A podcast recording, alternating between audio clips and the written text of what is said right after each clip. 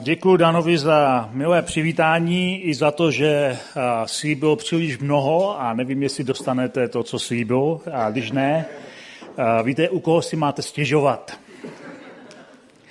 A já jsem moc rád, že tady můžu s vámi dneska být, protože téma, které, které Dan chtěl, abych s vámi probral, je podle mě velmi důležité téma a je to téma, které, o kterém se moc úplně nemluví, nebo ne úplně každý tomu rozumí, tak doufám, že máte ještě trochu síly přemýšlet, když budu mluvit. A protože jsem si jistý, že za posledních několik dní, co jste tady, tak se zažili toho spoustu a mentálně a vaše mají co dělat. A, a já bych dneska chtěl mluvit trochu o nebi.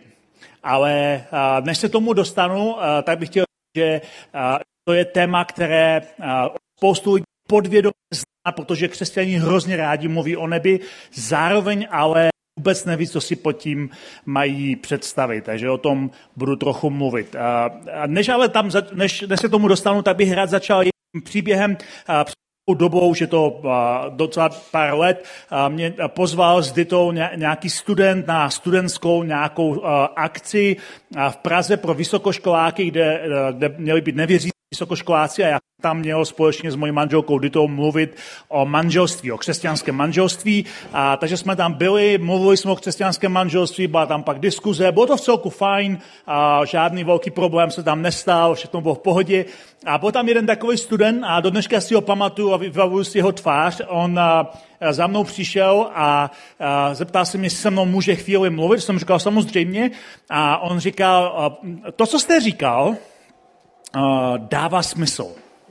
A byl hrozně překvapený, že to dává smysl, protože nečekal asi, že křesťaní dávají smysl. On sám se považoval za nevěřícího, za, za ateistu a říká, to, co jste říkal, dávalo smysl, jestli mi rozumíte správně, z racionálního pohledu. Jsem říkal, jasně, že to dává smysl z racionálního pohledu, nejsme hloupí. A, a on říká, tak já se zeptám jinak. Zkuste mi vysvětlit, protože z toho, co jste říkal, vypadá, že jste skutečně racionální člověk, který používá rozum. Zkuste mi vysvětlit, jak může racionální člověk jako vy být věřícím.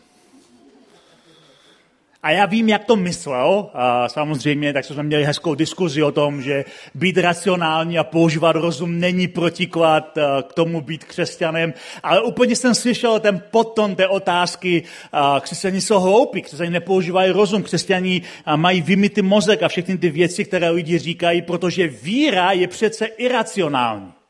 Nevím, jestli to někdy slyšeli, jestli vám to třeba někdo řekl, možná když jste se sami stali křesťany a nějací vaši kamarádi řekli, uh, uh, jako se zbáznil, jo? protože pro ně víra není racionální. Pro ně víra je nějaká pověra, něco, čemu lidé věří, co je nedokazatelné a co nemůže nikdo zažít, co máme založeno na nějakých emocích a, a prožitcích a, a není možné používat rozum, protože rozum a, by se příčil těm, těmhle náboženským zážitkům nebo prožitkům. A takže jsme měli hezkou konverzaci a já jsem si uvědomil, jak tohle je velmi obvyklá věc uh, u uh, mnoho lidí v naší zemi a jak u mnoho lidí vůbec v naší kultuře je to obvyklá věc, že pro ně víra je iracionální a pokud oceňují věřící lidi, tak pouze proto, že věří, že víra má nějaký užitek pro chování lidí. Nevím, jestli jste nad tím někdy přemýšleli, ale tohle je jeden z nejčastějších obrazů, jak lidé, kteří nejsou věřící, se dívají na křesťanskou nebo jakoukoliv jinou víru. A před několika lety jsem, jsem zahlednul v knihkupectví knížku, která se jmenovala Náboženství pro ateisty. Napsal to nějaký francouzský filozof, tak jsem si to koupil, přečetl jsem tu knížku a byla to fantastická knížka ve smyslu, že ten člověk říká, náboženství je strašně užitečná věc, protože pomáhá držet společnost pohromadě. Akorát problém je, že věří v Boha a my Boha nevěříme. A celá ta knížka, ta knížka je fakt fantastická, můžete si ji počít někde v knihovně. A ta knížka končí tím, že on říká, náboženství je příliš důležité a příliš užitečné, než abychom ho nechali věřícím. Protože oni oceňují, že náboženství, víra pomáhá lidem v soudržnosti, ve vzájemné podpoře a ve slušném chování. A osvícenství a před, a před mnoha lety, osvícenství, které probíhalo před několika lety v Evropě, pomáhalo rozbít náboženskou myšlenku, zredukovalo náboženskou myšlenku do principu slušného chování. To, že dneska někteří lidé podávají, a dokonce někteří křesťané podávají náboženství jako soubor přikázání, jak máme žít, a myslím, že o tom Dan tady mluvil v minulých dvou večerech, je ve skutečnosti produkt osvícenství. To nemá nic společného s křesťanstvím. Je to produkt osvícenství, je to redukce křesťanské víry na soubor pravidel, jak se slušně chovat. A mnoho lidí přiznává a uznává, že náboženství v tom má ohromnou roli, že zkrátka se umíme lépe chovat jeden k druhému a že to je na křesťanství to nejlepší. Mnoho lidí mají přesně tenhle ten postoj a e, problém je v tom, že tohle není křesťanská víra. Křesťanská víra je mnohem víc než soubor etických a morálních pravidel, jak žít.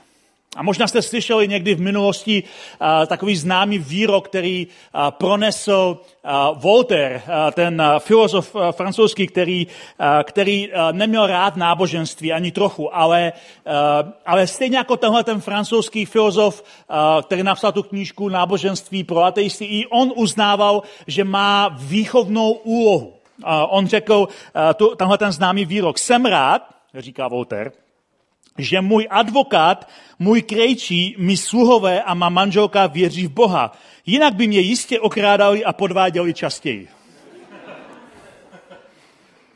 Protože pro, pro něho bylo nepředstavitelné, že by rozumný člověk mohl věřit v Boha, aby to dávalo smysl. Pro něho celá náboženská víra je ve své podstatě redukce na slušné chování, abychom se k sobě chovali hezky, milé slušně.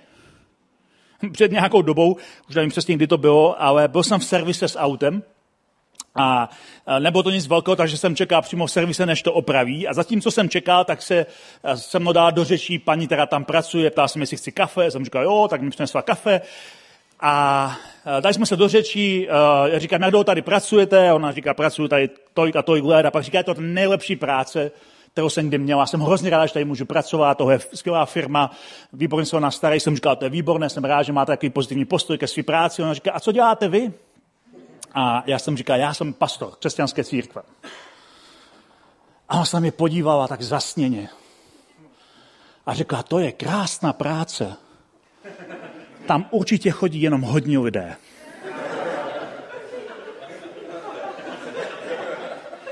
A jak to řekla, tak jsem si představil všechny ty obličeje lidí u nás církvi.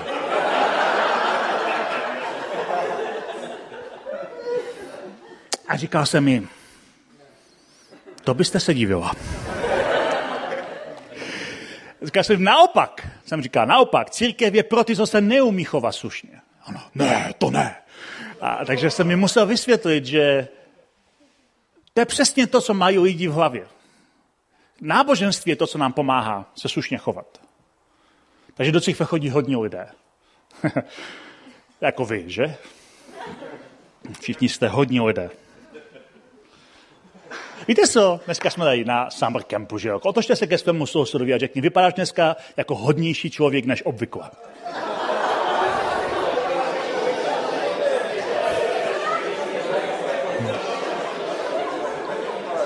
Po třech dnech Potom, co jsem se dozvěděl, že jste vypili všechno pivo, co tady bylo, rozhodně vypadáte všichni hodněji než obvykle.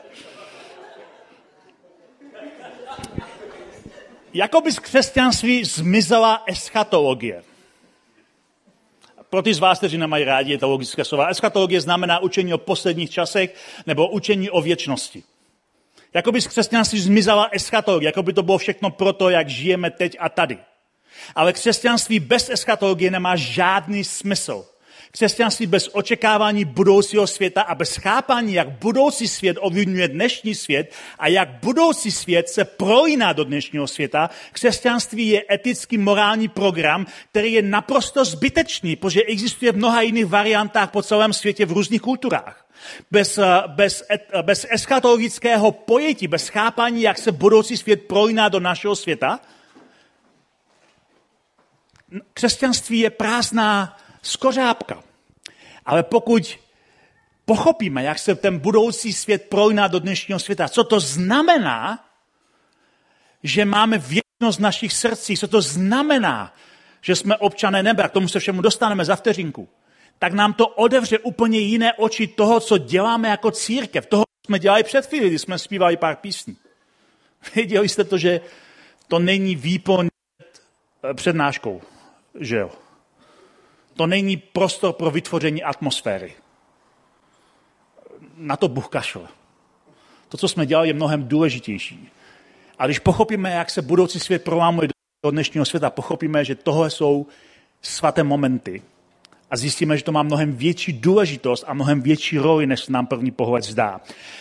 Ve starověku žil král Šalamón, považovaný za nejmoudřejšího člověka napsal několik knih, které máme ve starém zákoně, té první větší části Bible, která patří do židovských písem a napsal tam rozličnou formu literatury. A napsal tam nebo větší část knihy přísloví, což je spoustu moudrých hrad, jak máme žít.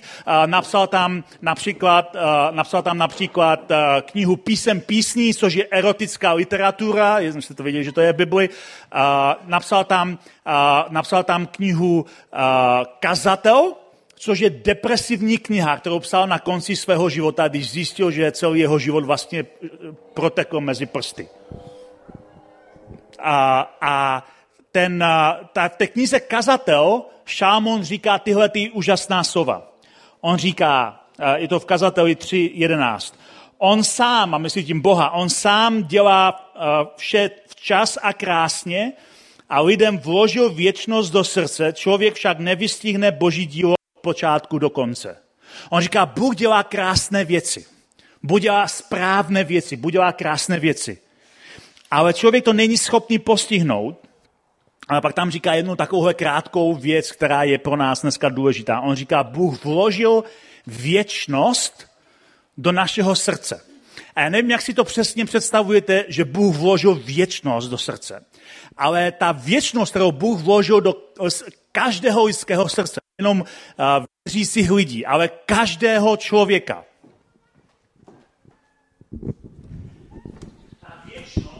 Vložil do srdce každého člověka, je touha po světě, kde věci fungují, jak mají.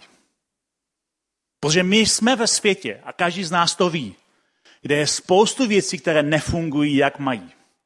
A my podvědomě víme, že existuje někde svět, kde věci fungují, jak mají, kde spravedlnost vyhraje, kde krása vládne. Svět, kde není utrpení a bolest. Svět, kde fungují věci tak, jak mají. Je to touha po tomhle lepším světě, která, která vede lidi, která je úplně nutí k tomu, aby dělali různá hnutí, aby zakládali politické strany, aby dělali sociální hnutí, protože uh, lidé mají touhu potom ten svět, který vidí kolem sebe, který není takový, jaký by měl spravit a napravit. Je to touha, kterou Bůh vložil do jejich srdce, že existuje něco lepšího, než co vidí vlastníma očima. A tahle touha je řídí a vede. To je touha, kterou Bůh vložil do srdce každého člověka a to je přesně to, o čem mluvím, když mluvím, že má náš život eskatologický rozměr, že, že v našem srdci, i když dokonce v Boha nevěříme, existuje něco jako touha po ideálním utopistickém světě. A dobrá zpráva křesťanství je, že tenhle ideální svět existuje. Že tenhle ideální svět se prolamuje do našeho světa a že tenhle ideální svět jednou náš svět úplně celý pohltí. To je ta dobrá zpráva křesťanství, že to není jenom nějaký sen utopistický, který se nemůže stát, ale že je to sen, který se stane, protože je už v procesu právě teď. A my dneska díky přítomnosti zla a hříchu na tomhle světě žijeme v čase mezi, než se to naplní. Křesťané věří, že už Bůh stvořil svět a ho stvořil jako dokonalé dobré místo. A také věří tomu, že když Bůh obnoví svět, když se vrátí Ježíš, tak ten svět napraví do původní podoby, do dokonalého dobrého světa. A my žijeme dneska v čase mezi. Ale zároveň se ten svět už teď prolamuje a proto apoštol Pavel napsal například v listě Filipským slova, které nám na první pohled nedávají smysl, když nad tím zamyslíme, ale mají svůj význam, jak si ukážeme. On tam říká, mluví tam o nějakých lidech, říká, takový myslí jen na pozemské věci, ale my máme občanství v nebi, odkud očekáváme spasitele Pána Ježíše Krista. A nevím, jak si to představujete, tenhle ten verš, co to znamená, ale pro mnoho je to taková jako čirá teorie. Jo, patříme Kristu, proto máme občanství v nebi. Ale na jiném místě Pavel říká, že sedíme s Kristem už teď v nebi. A to je trošku problematičtější verš. Protože jak můžeme sedět teď s Kristem v nebi, když sedíme teď na židli na dlouhém? A to je důležitá otázka. Co znamená, že máme občanství v nebi, když jsme občané České republiky nebo nějaké jiné, pokud jste tady z nějaké jiné republiky? Co to znamená pro nás? Jak můžeme sedět s Kristem v nebi, když sedíme na plátěném křesle, na dlouhém? A dobrá zpráva, kterou se vám snažím a kterou se vám budu snažit dneska ukázat, je, že právě teď sedíš v nebi, i když si možná tak nepřipadáš že se nebe protíná právě tam, kde právě teď sedíš. To je dobrá zpráva křesťanství, že máš dvojí občanství. Že sedíš dneska na zemi, sedíš na místě, které nevypadá dokonale, ale ve stejném čase sedíš někde jinde. A ne metaforicky, ale doslova. A k tomu se dostaneme. Doufám, že říkáš, tak už se tam dostaň. Všimli jste si, že křesťané hrozně rádi mluví o nebi? Aspoň za mých mladých časů tak bylo. Taková nejčastější otázka při evangelizaci bylo, doufám, že to nikdo z vás už dneska nedělá, ale bylo, kdyby si dneska zemřel. Vždycky, když to někdo použil, tak jsem si říkal, chystá si mě zabít teď nebo až pak? Kdyby si dneska zemřel, byl by si v nebi nebo v pekle? To byla taková klasická otázka. To já říkám, doufám, že to nikdo z vás nepoužívá. Ale pro mnoho lidí tohle byl, tohle byl ten hlavní motivační prvek. Staň se křesťanem, aby si jednou mohl žít v nebi. Staň se křesťanem, aby si jednou mohl žít v nebi. Takže celá křesťanská evangelizace se zredukovala do věty, jak se můžeme dostat do nebe. Jak se můžeme dostat do nebe? Jako by to byla hlavní otázka. Jak se můžeme dostat do nebe. Ale zároveň většina křesťanů, kteří používali tenhle ten slovník, dostáváme se do nebe, nebe je náš pravý domov, čekáme na nebe, nebe, ať se stoupí mezi nás, nebe, ať je tady, ať chceme se dostat do nebe, jednoho dne budeme v nebi. Tak zároveň, když se jich zeptáte, co přesně nebe je, tak úplně přesně neví. Neví, jak to mají vyložit nebo představit, protože je to trošku složité a je to trošku zastřené a neví přesně, co to je. A takže většina lidí si představuje nebe jako dokonalé místo, jako místo dokonalé blaženosti někde. Jo? My žijeme tady a někde je nebe. A protože nebe evokuje někde oblohu a evokuje někde vesmír, proto také, když se vrátil Gagarin z vesmíru, tak ne on, ale Kruščov tehdy řekl, uh, Gagarin tam žádného boha neviděl, protože on byl tam v tom nebi. A žádný Bůh tam není. Ve skutečnosti tahle ta představa, že nebe je místo blaženosti, možná není úplně tak uh, skvělý obraz. Možná to není to úplně nejlepší způsob, jak si představit, co to vlastně nebe je, jako místo někde, někde ve vesmíru, za vesmírem nebo kdekoliv. To, co se vám snažím říct, je, že když Bible mluví o nebi, používá různé obrazy, ale zároveň, co potřebujeme pochopit, je, že Bible je stará kniha. Nevím, jestli jste toho všimli někdy. Ale Bible je fakt stará kniha. Dokonce ta část Bible, kterou my říkáme nový zákon, je stará kniha. Je to nový zákon starý 2000 let. To není úplně jako, jako zrovna napsáno včera. Jo? A my zapomínáme na to, takže když to čteme, tak zapomínáme na to, že, že uh, fungujeme vždycky v době, ve které jsme. A používáme slovník doby, ve které jsme. To znamená, že, a, že starověký člověk a, popisoval věci slovníkem, který byl schopný popsat. Ale my dneska jsme v jiné době a máme to jiný slovník, takže některé věci nám nevadí. A abych dal jako příklad, vždycky říkám lidem, aby si dokázali představit, zkuste si představit, že, že, že starověký prorok, třeba Jeremiáš, ve vidění vidí vrtulník, dnešní vrtulník, jako, jako normální vrtulník. Jak by ho popsal svým jazykem? I když my vidíme vrtulník, tak to popíšeme jednoduše. Je to prostě letající stroj, má dvě protisměrné vrtule, které mu pomáhají zlétnout na místě, má tam motor, má tam rotor, má tam páku, má tam pilota, je nám to úplně srozumitelné, že jo? I těm, kteří jsou techničtí analfabeti.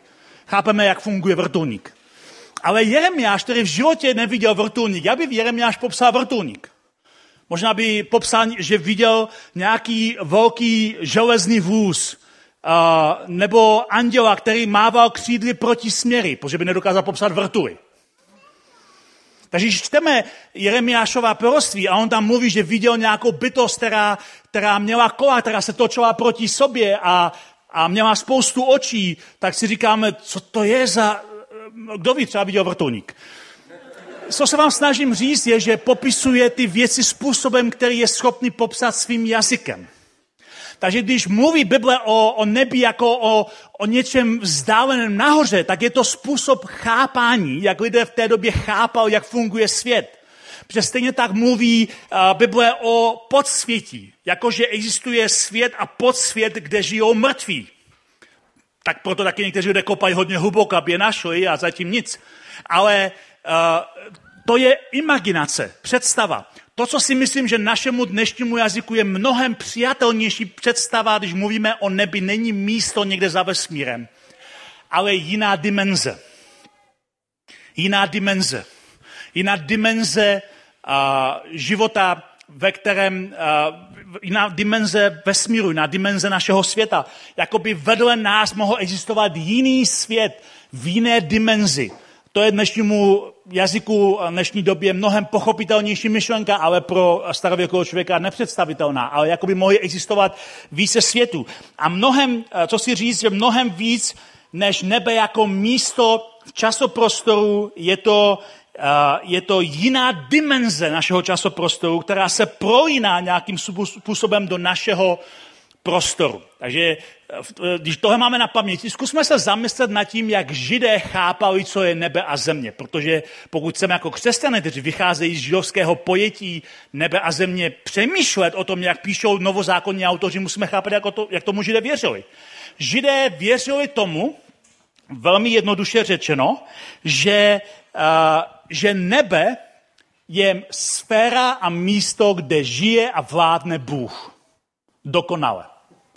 A země je sféra a místo, kde žije a měl vládnout člověk. Takhle chápali židé nebe a zemi. Nebe je místo, je to sféra, kde žije a vládne Bůh. Země je sféra, kde žije a měl vládnout člověk, který prodal svoji vládu svým hříchem v zahradě. Ale země je místo a sféra, kde měl žít a vládnout člověk nebe jako místo, kde žije a vládne Bůh. To, čemu se upínali starověcí proroci, bylo, že Bůh jednoho dne zemi a nebe, která se rozdělila hříchem, kde hřích spustil oponu mezi nebe a zemi, jednoho dne znovu Bůh sjednotí dohromady. Proto třeba prorok Izajáš mluví o nové, nové zemi a novém nebi, která je propojená entita. A toho je něco, o čem mluví novozákonní autoři, že ti starozákonní hrdinové toužili po tom městě, které buduje Bůh, že to je něco, k čemu směřovali. Protože tohle byl jejich cíl. Ale židé věřili tomu, že nebe a země se zároveň dotýkají a prolínají. Věřili, že, že chrám v Jeruzalémě je to svaté místo. Možná pokud jste někdy slyšeli o chrámu v Jeruzalémě židovském, ten chrám měl několik částí. Uprostřed toho chrámu bylo místo, které se jmenovalo nejsvětější místo, nebo svatýně svatý. Různé překlady používají různá, různé pojetí. A to bylo místo, kde to bylo podle nich koncentrované místo, kde žije Bůh, kde se protíná sféra nebe, kde žije Bůh, ze sférou země, kde žije člověk, kde se protíná dohromady, kde se dotýká nebe a země dohromady. A protože věřili, že je to svaté místo, kde se dotýká dohromady to, kde žije Bůh s tím, kde žije člověk, tak věřili, že je vysoce nebezpečné pro člověka tam jít. Tahle, tohleto nejsvětější místo bylo schované za tlustou oponou. A za tu oponu se žádný člověk neodvažoval vkročit ze strachu, že zemře, že uvidí Boha tváří tvář. Za oponu mohl jít jenom člověk jednou ročně, a to ten nejvyšší velekněz, který ten rok sloužil jako nejvyšší velekněz, na svátek Jom Kippur, svátek smíření, aby přinesl oběť za hříchy celého lidu. A pokud jste někdy četli starý zákon, jak vypadal ten velekněžský oblek, tak ten velekněžský oblek byl, byl oblek ze spoustou symbolů, ale měl také různé zvonečky. A možná jste si říkali, proč tam jsou ty zvonečky? Ty zvonečky plnily funkci, že člověk, když šel za oponu ten velekněz, lidé za oponou poslouchali, jestli ještě slyší zvonečky. Protože věděli, že když zvonečky ustanou, velekněz to nepřežil sám potřeboval odpuštění svých hříchů. Proto velekněz, když šel za oponu na Jom Kippur, a kromě těch zvonečků mu přivazovali pro vás na nohu. Protože nikdo nemohl promrtvou jít dovnitř a sám nezemřít. Takže když ustali zvonečky, tak ho vytáhli za pro vás ven. Takhle koncentrovaně si představovali Boží přítomnost. Nejsvětější místo.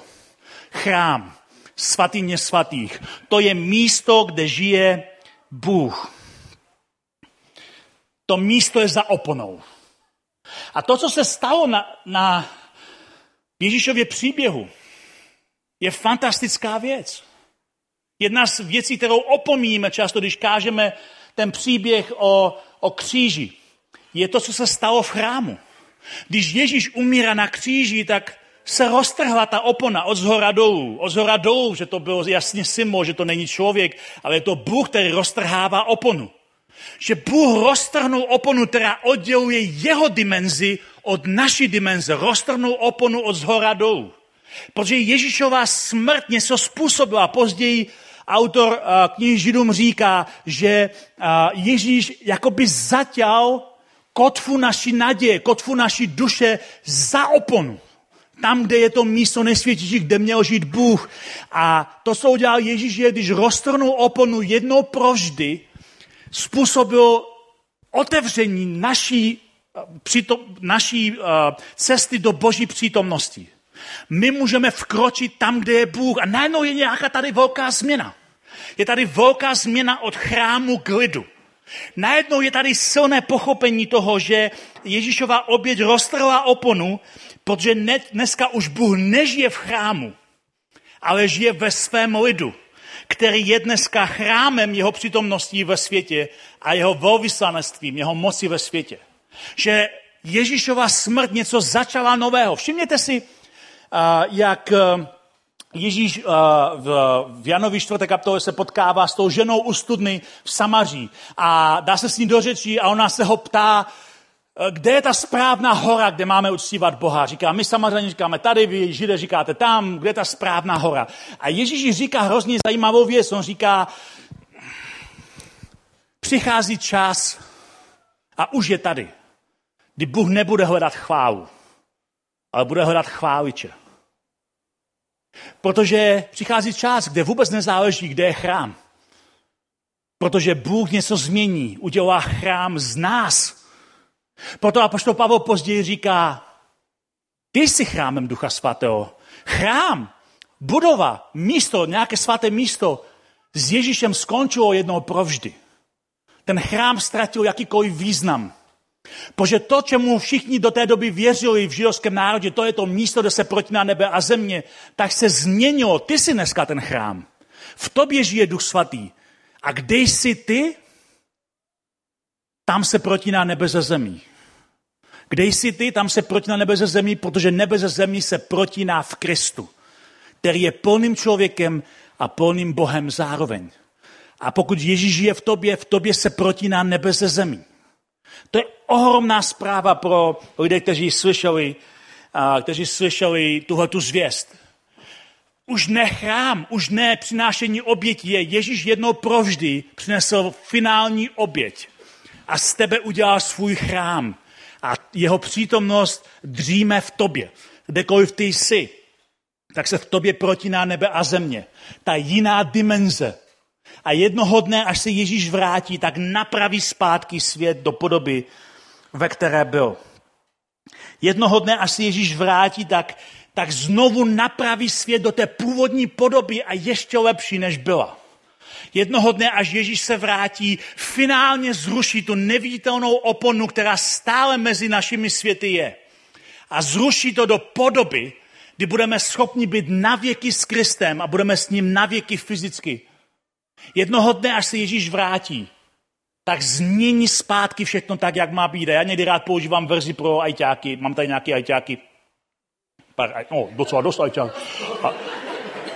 ICF, církev ajťáků. Až se Ježíš vrátí, tak Bůh sformátuje zemi do původního nastavení s novým softwarem. Bůh sformátuje zemi do nové, do, do původního nastavení s novým softwarem, updatovaným softwarem, mnohem lepší podobě. Ale Bůh, Bůh vrátí zpátky to co, to, co hřích a smrt a zlo zkazilo pryč. Ale dneska stále ještě žijeme v době, kdy žijeme v té, tom době mezi tím, co Ježíš začal a tím, co se teprve stane. A stále nás odděluje od toho Ježíšova světa, od světa, kde Bůh vládne, nějaká opona. A já věřím tomu, z toho, jak čtu písmo, že ta opona ale není železná opona, ale že je mnohem víc plastová opona. Plastová opona to v Bibli fakt není. Chápu. Viděli jste někdy, za mých mladých let, to už je hodně dávno, někteří z vás, protože jste stejně staří jako já, tak si to pamatujete. A možná to dneska taky používáte, ale za mých mladých let lidé používali takové ty plastové průsvitné obaly, do kterých se obalovaly sešity nebo knihy. Pamatujete si to někdo? Jo? To nebyl úplně čirej obal. Neviděli jste přesně na druhou stranu, ale tušili jste, co tam je. Když jste to pořádně přiložili, tak se dokonce přesto byli schopni takový mléčný plastový obal na sešit nebo knihu. Tak takhle vypadá opona, která nás dneska odděluje od nebe. Protože jsou momenty v našem životě, kdy se tahle opona stává průsvitnou. Jsou momenty, kdy se ta opona stane natolik průsvitnou, že jsme schopni vidět do toho jiného světa a odrazit ten jiný svět do našeho světa. Ta, není to stále dokonale průzračné, ale jsou momenty, kdy vidíme kus reality. Jsou to momenty slávy, okamžiky slávy, kdy nebeské království přichází na zem. Zázraky, které zažíváme dnes, není boží pokus něco udělat s naším světem. Ale jsou to záblesky budoucího světa, kdy to, čemu dneska říkáme zázrak, se stane normou v tom budoucím světě.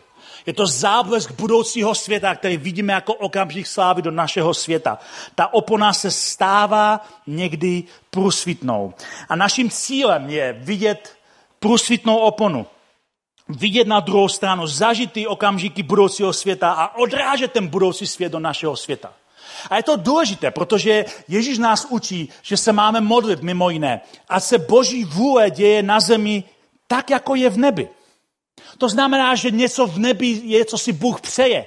A chce, aby se dělo na zemi. Chce, aby jsme čím dál víc odráželi boží slávu z toho druhého světa do našeho světa. To je mnohem lepší, než se snažit žít slušně. To je nadpřirozená dimenze, která se nedá popsat jenom tím, že jsme morální. Je to něco, co lidé nedokáží popsat slovy, ale dokáží to cítit, když jsou s námi. Ne, protože my jsme speciální, ale protože když my jsme s námi, tak Ježíš říká, kde jste dva nebo tři v mé jménu, já jsem uprostřed vás. Jak Ježíš může být uprostřed nás právě teď?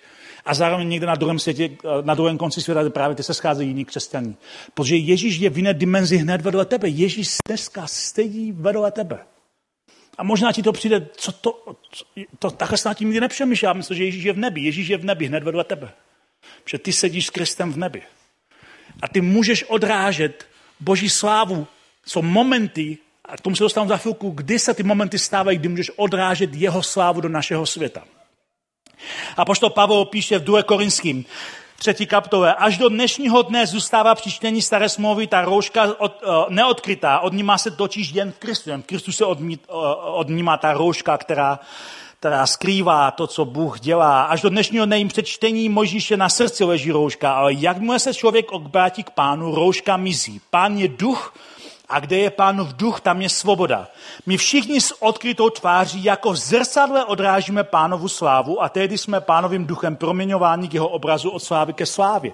Když ta opona se stane průsvitnou a my vidíme kus té reality, která je schovaná v tom druhém světě, odráží se něco na nás, co se odráží do tohoto světa a my jsme proměňováni. Ne větší snahu, ale větší přítomnost. Je, myslím, že apoštol Petr ve svém dopise říká, že když my se přibližujeme ke Kristu, který je tím živým kamenem, sami se stáváme živými kameny. Čím víc, jsme, čím víc se přibližujeme ke Kristu, tak jeho sláva nás proměňuje, protože my odrážíme kus reality, která je schovaná za oponou.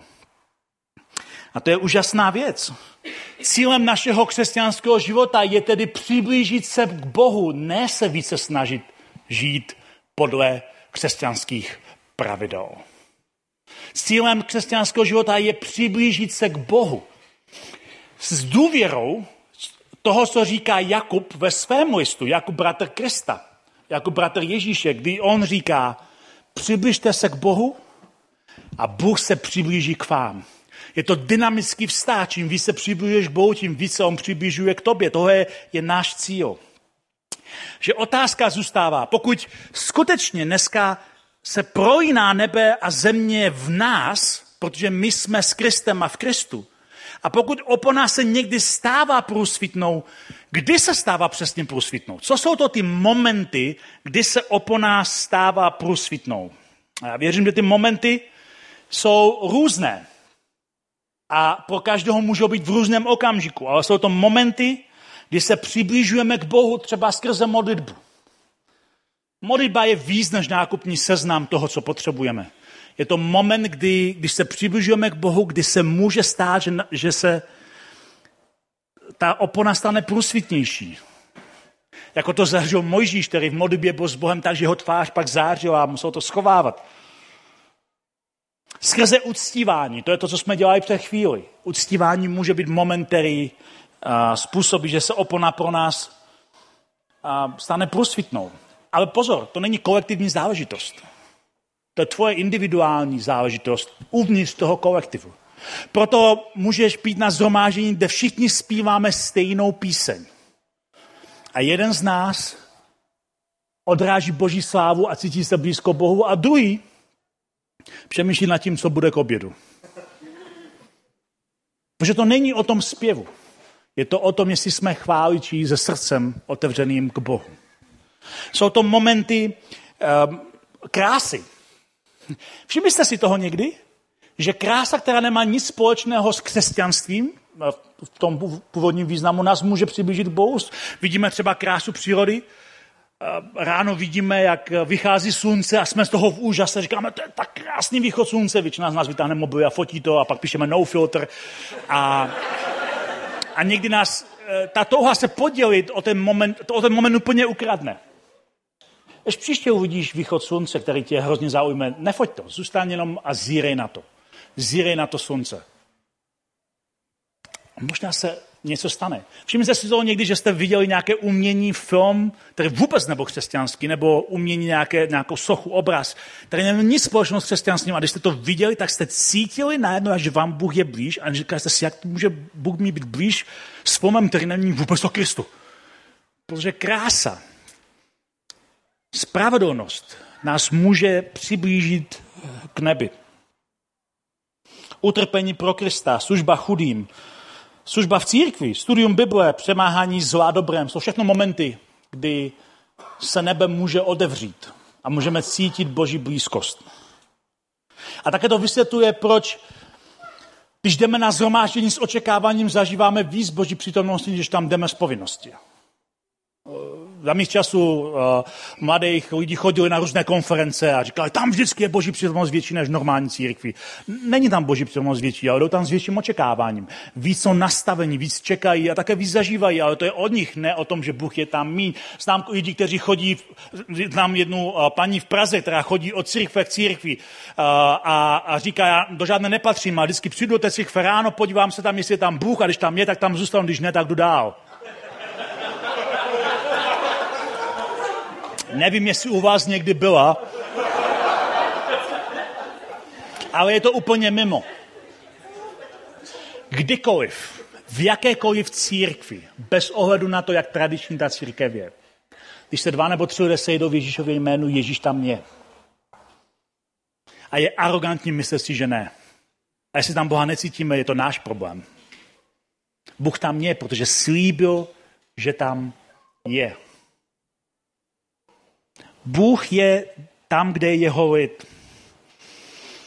A také to vysvětluje, proč lidé, kteří trpěli pro Ježíše, prožívali úžasný klid. Jedna z věcí, která mě vždy, rád studuju historii první církve, jedna z věcí, která vždycky fascinovala, je, kolik křesťanů, těch prvních generací křesťanů, zemřelo násilnou smrtí pro víru v Krista byli hozeni divokým šalmám.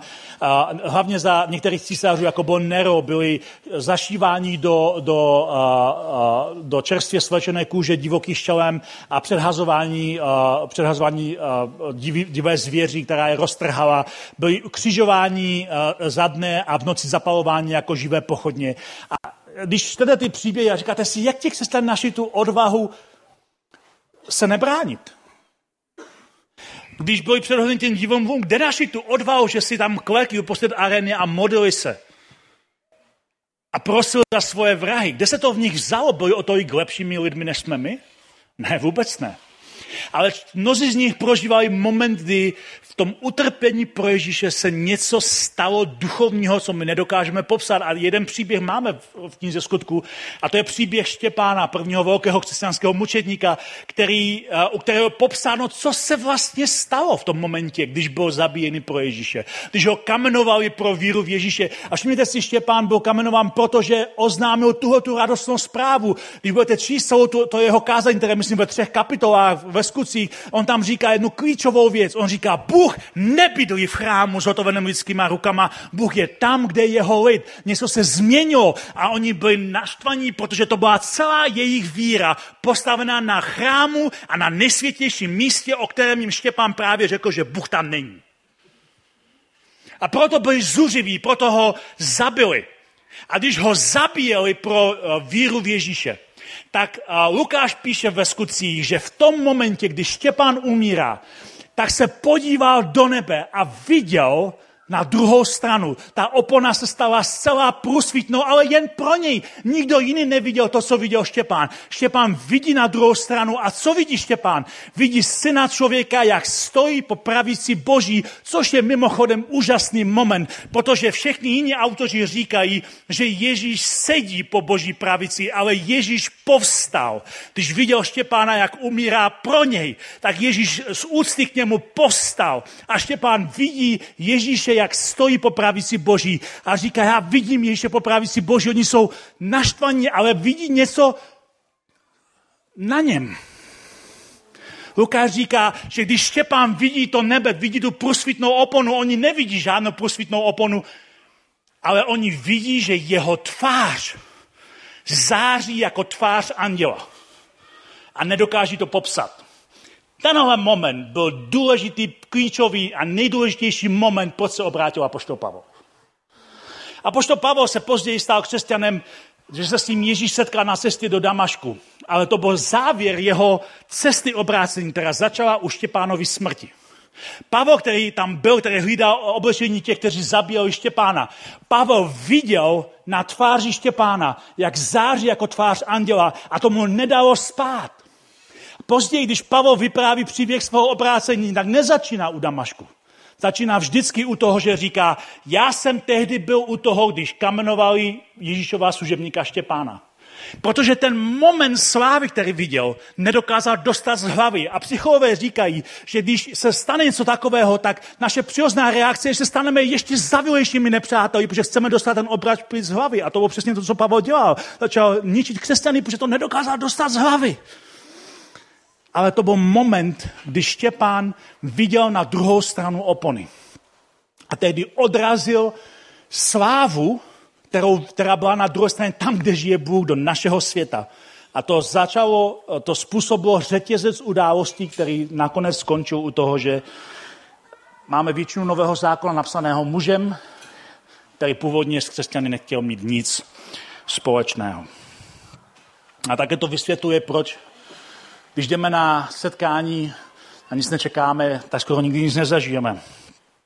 Proč tak málo cítíme boží přítomnost, když jsme rozhádáni. Většina, většina obrazů nebe jsou kolektivní. Je to město, je to hostina. Většinou kolektivní záležitost. A když jsme rozhádáni, když jsme kritičtí, když pomlouváme, když reptáme, když se staráme jen o sebe, tak nemůžeme zažít průsvitnou oponu. Proto na tom, co děláme teď, strašně moc záleží, přátelé. Na našich momentech které děláme teď, strašně záleží. Když zpíváme těch pár písní na zhromáždění, na tom záleží, přátelé. Záleží víc, než si myslíš. Na těch momentech, kdy si otevřeš Bibli, aby si četl, záleží víc, než si myslíš.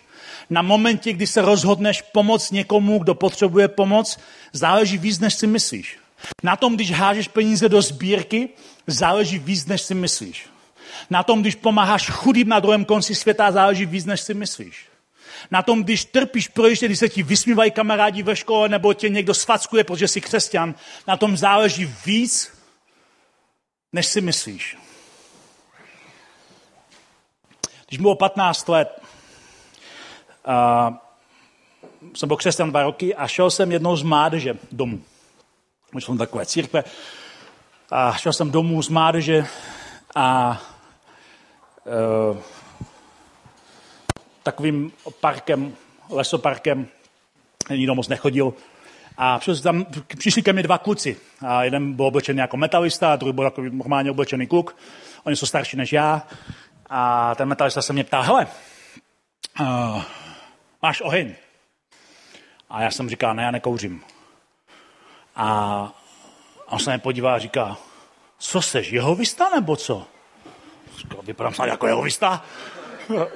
Nic na mě nebylo, co by připomínalo jeho vistu, tak jsem byl z toho trošku překvapený. Říkám, ne, já nejsem jeho vista, já jsem křesťan. V té chvíli se jeho tvář změnila. Nevím, nedokážu to popsat, jeho tvář se změnila. Jako by do něho vstoupil děs. A začal hřvát. Já nenávidím Ježíše, já nenávidím křesťany a vrhnul se na mě a začal mě být. A já nejsem úplně malý kluk. A párkrát jsem se v životě pěkně porval. Ten jeho kamarád byl překvapený, snažil se ho a co děláš? A on jako začal mě být a kopat. Já nenávidím Ježíše, nenávidím křesťany. A já jsem té chvíli cítil, jak mi Bůh říká, ať mu nevracím zpátky žádnou ránu. Tak jsem se jenom vykrýval, Matrix, vykrýval.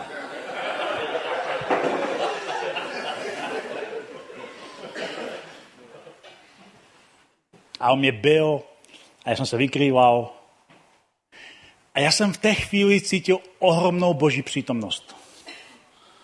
Jak snad nikdy předtím v životě. Necítil jsem žádný strach. A necítil jsem žádnou nenávist. Vždycky jsem si říkal, že to ti křesťani dokázali, když byli v těch arenách. Ale já jsem necítil žádný strach ani žádnou nenávist. Jenom jsem vykrýval jeho rány a on pořád řval, jak nenávidí Ježíše a byl mě a kopal mě. A druhý kamarád se ho snažil odtrhnout pryč. Nakonec se mu to podařilo a když ho chytnul, říká, běž, tak jsem šel domů. Šel jsem domů, moje maminka viděla moji bundu od šlápot, od, od bod, jak do mě kopal, říká, co ti stalo? Tak jsem mi to říkal, ona se vyděsila, a jsem mohl zapřít. A, já jsem, a co by se bylo? A já jsem říkal, bych v nebi. Což moc nepomohlo.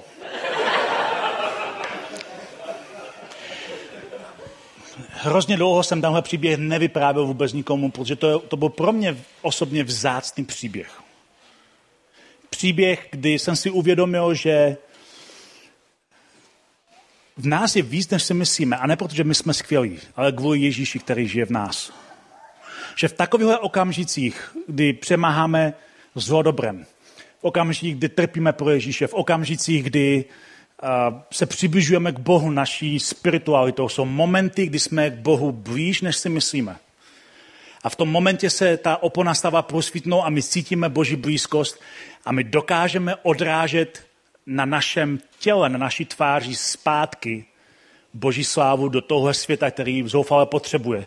A který toužebně, jak píše apoštol Pavel v Římanům, vyhlíží na své vykoupení. Až se Ježíš jednoho dne vrátí a ten svět, který je nepomítelný a který je věčný a který je dokonalý, pohltí náš utrapený svět. A jednou provždy zničí smrt. Jednou provždy setře každou slzu z očí. Jednou provždy zazní vítězný hlas. Jednou provždy budeme navěky s pánem. A to je ta nejlepší zpráva o křesťanství.